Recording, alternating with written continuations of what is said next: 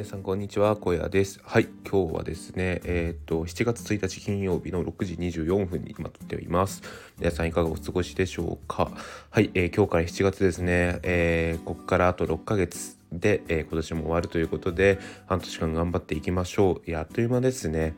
で、僕は相変わらず北海道にいて、北海道から今この ラジオを撮っています。はい。でですね、今日はですね、テキストコミュニケーションのコツというか、意識することっていうことについてお話ししたいと思います。はい。えっとね、えー、NFT を始めてからというものの、まあ、ディスコードであったり、ツイッターであったりとか、こう、テキストでコミュニケーションすることが増えました。で、あの、今後もね、えっ、ー、と、いろいろな仕事のやり取りとかが、こう、リモートワークが、えー、と進む中で大事になってくるんじゃないのかなとは思っています。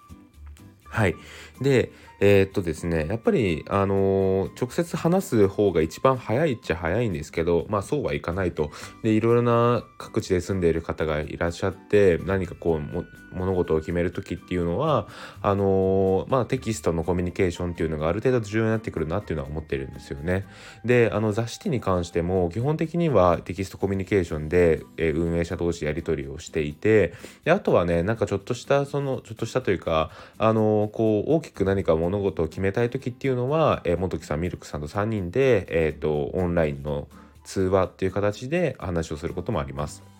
なので、まあ、基本的にはテキストコミュニケーションであるといった時に僕がやっぱ大事だと思うのは、えー、誰がそれを読んでも、えー、一つの意味でしか捉えない捉えれないようなメッセージを送るということですね。はい、これすごい大事だなと思っていてあの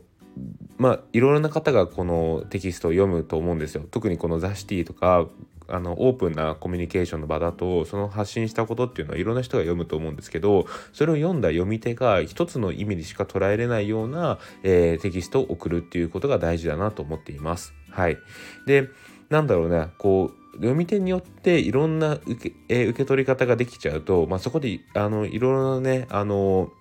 誤解を生んでしまったりする可能性があるのでそこは結構僕は意識していますね。まあ、えー、それでもちょっと, えーと、いろんな意味に捉えられていたらちょっとそれはすいませんって感じなんですけど、あの基本的にはそういう風になるような、えーと、テキストの意識っていうのは常に常にしています。はい。で、あとはですね、あのリアルで話す以上、えー口で話す以上に、えー、気を使った、えー、コミュニケーションっていうのを意識しています。はい。で、なんか、例えば、ちょっとその、あの、会話のテンションとかによっては、こう、少しふざけたりとかっていうのができることがあるんですけど、テキストって結構それが難しいなと思っていて、あの、その場のなんかノリみたいなのはテキストでもあるっちゃあるんですけど、あの、あんまりね、それがいきなりポンってこう出しちゃうと、え、この人何？みたいな感じになっちゃうので、そういう、あの、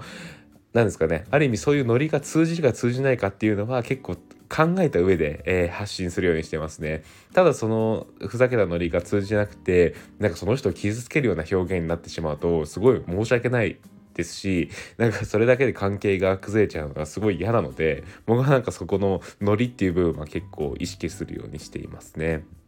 はい。いや、テキストコミュニケーションはすごいなんかあの、僕はね、好きなんですよ。あの、僕あんま話す方がすごい得意かって言われたら、まあこんなラジオを撮っていてあれなんですけど、まあすごい得意ではないので、まあテキストでいろいろとやりとかできる世の中になってきたっていうのはすごいありがたいっちゃありがたいんですよね。ただそういった中でも、まあいろんなあの意識する点はあるのかなとは思っていて、まあ今言ったような、その誰が読んでも一つの意味にしか捉えれないようなメッセージにするであったりとか、まあノリであったら、ノリで送るメッセージに関してはなんかそれがその相手を傷つけるメッセージじゃないかっていうところは結構意識して送るようにしています。まあ、会話はこう温度感とかこういろいろつかみやすい部分があるんですけどそれがない分ねあのそういった部分意識してやってみると結構テキストコミュニケーション円滑にできるんじゃないのかなと思います。はい。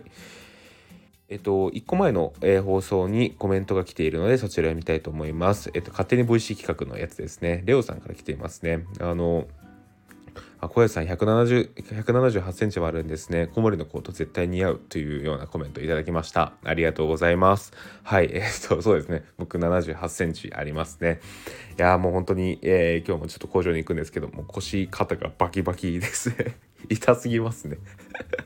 で、はい、あの、え、レオさん、小森知ってるってことなんですかね？ご存知であるっていうことなのかな。いやすごい嬉しいですね。あそうです。僕あの小森のイロッケンコートっていうコートを、えー、学生時代に買ったんですよね。でえっ、ー、とそれがですね僕が今まで買った服の中で一番高い服なんですよ。もう当時ねあのバイトをすごいして貯めたお金で買ったコートで、まあ、今もすごい気に入ってきてる、まあ、一生もんのコートなんですけどその小森のコートをですねあのー羽織って秋冬っていうのは結構しのいだりするんですよね。いやそうなんですよ。すごい小森のコートお気に入りで。あれ？僕言いましたっけね？小森のコート持ってるって。いやりょうさん。あの僕の写真で判断されたとしたらすごいなと思っていて。いや是非ねちょっとリアルでこのファッション好きだったらお話ししたいななんてことは思っております。はい。えー、そんな感じで今日の声ラジオ終わりたいと思います。ここまでのお相手は NFT ガイドの小屋でした。それではまた明日。バイバーイ。